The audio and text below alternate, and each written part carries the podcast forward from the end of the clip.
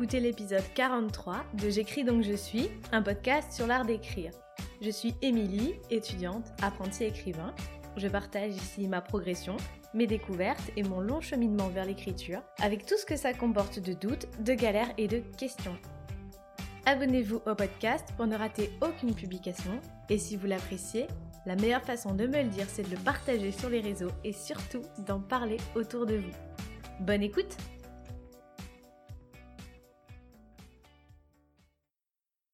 Cet épisode suit directement euh, celui que j'ai fait hier sur euh, l'écriture, où je vous ai retracé euh, tout le processus que j'avais suivi ces deux dernières semaines, et maintenant je vais revenir sur mon processus de réécriture. J'espère que cet épisode sera pas trop long parce que j'ai pas mal de choses à vous dire sur le sujet. Ah la réécriture. J'ai eu un énorme déclic ces derniers jours. Comme je vous l'avais dit, la réécriture et moi jusque-là, bah ça faisait deux. La réécriture en profondeur en tout cas. Pendant longtemps, longtemps, j'ai écrit sans vraiment réécrire parce que je pensais que ça en valait pas la peine. Non pas que réécrire ne valait pas la peine, mais que mes textes n'en valaient pas la peine. Et euh, je préférais enchaîner, passer au projet suivant. Je me disais que ce qui comptait le plus finalement, c'était avant tout d'écrire. Et c'était une grosse bêtise que de penser ça. Parce que l'écriture, elle est là, dans la réécriture.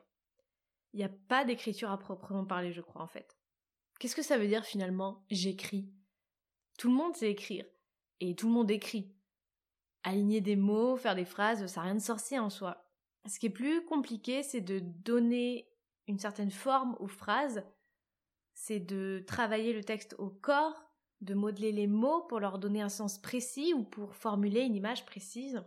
Alors je crois qu'il y a des auteurs qui retouchent assez peu leur premier jet. C'est un choix, c'est une façon de procéder. Et je crois pas du tout que ça signifie que le texte est moins bon ou moins travaillé, mais pour être honnête, c'est vrai que ça va me rendre toujours un peu hum, suspicieuse, peut-être. Probablement à tort, mais enfin, je dis plus rien, c'est comme ça.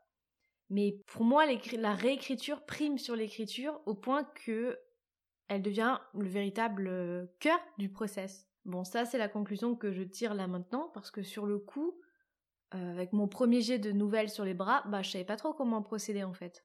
L'avantage, c'est que j'avais qu'une dizaine de pages, 5000 mots, donc euh, ça n'avait rien d'effrayant et c'était complètement le but. comme cette nouvelle avait une vraie trame, où on allait d'un point A à un point B, avec au milieu des péripéties et tout ça, et comme il y avait plusieurs thèmes clés à, l'histoire, je me suis dit que ça serait parfait pour expérimenter justement diverses choses du point de vue de la réécriture. D'abord, évidemment, j'ai laissé poser le premier jet, tout un week-end je crois, euh, ou presque. J'ai dû terminer le vendredi après-midi et j'ai rien relu avant dimanche. Donc après quasiment deux jours, j'ai ouvert mon fichier et là, je savais pas du tout par quoi commencer. Donc bah j'ai relu une première fois, sans prendre de notes, sans souligner quoi que ce soit, sans rien, rien, rien. Pareil avec un texte de 10 pages, je pouvais me permettre de lire à froid tranquillement ce premier jet. Et pareil, une fois que j'ai relu, je me suis dit bon, et maintenant qu'est-ce qu'on fait? Donc j'ai commencé une deuxième lecture, cette fois en surlignant sur tout mon fichier ce qui semblait nécessaire de modifier mais sans toucher le moindre mot ou la moindre virgule. J'ai surligné toutes les phrases qui me semblaient être en trop. J'ai surligné les divers passages qui me laissaient pas trop satisfaite à la lecture, qui nécessitaient d'être modifiés ou développés. Je crois que c'est tout, mais en fait, rien qu'avec ça, en fait, mon texte était déjà bariolé dans tous les sens. Et là, pareil, je me suis dit, bon, bah, c'est bien beau d'avoir euh, fait des codes couleurs et d'avoir, euh, tout surligné, mais qu'est-ce que tu vas faire maintenant? Par quel bout commencer? Donc j'ai relaissé poser le texte et je me suis dit que j'allais attaquer ça vraiment que le lendemain matin. L'important c'était pas de se stresser. De toute façon, il y avait forcément une solution et absolument rien d'insurmontable. Le lendemain, ça s'est effectivement un peu éclairci dans ma tête. Ce qui m'a semblé absolument crucial, c'est de fractionner mon travail. Je pouvais pas me jeter à corps perdu dans le texte, à vouloir absolument tout changer, tout modifier, c'était trop énorme, il y avait trop de choses à reprendre. Et hors de question, bien sûr, de corriger les fautes d'orthographe à ce stade. Je m'en fichais, d'autant que euh, j'avais probablement supprimé plein de phrases et plein de mots de toute façon. J'en suis revenue donc à mon histoire et à son essence. Qu'est-ce que je voulais raconter avec ça? Est-ce que j'y étais parvenue? Est-ce qu'on me sentait assez les thèmes que j'avais voulu explorer? La réponse, vous en doutez, c'était non. Par exemple, je voulais qu'à la lecture, on sente un très fort amour qu'il y ait les deux personnages principaux et je trouvais objectivement qu'on ne ressentait pas assez leur attachement.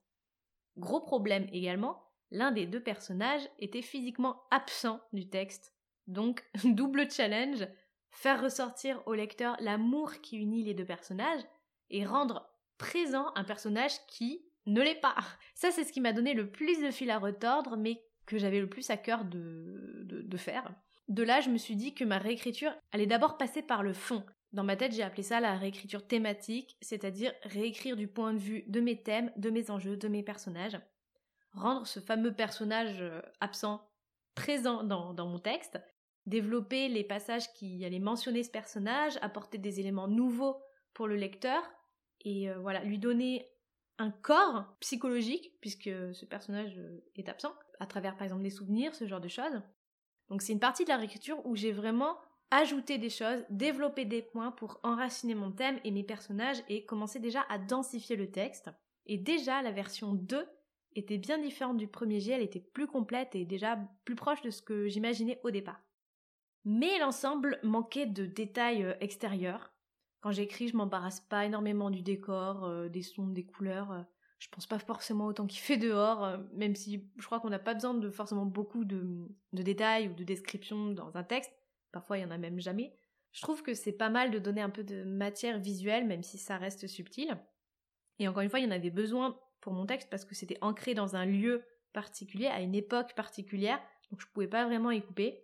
J'ai appelé ça la réécriture organique parce que ça avait trait à tout ce qui pouvait donner vie au texte, en passant par les cinq sens, la vue, l'ouïe, l'odorat, le toucher, et redonner ces sens-là au personnage, disséminer ça et là des petits détails à propos de mon décor.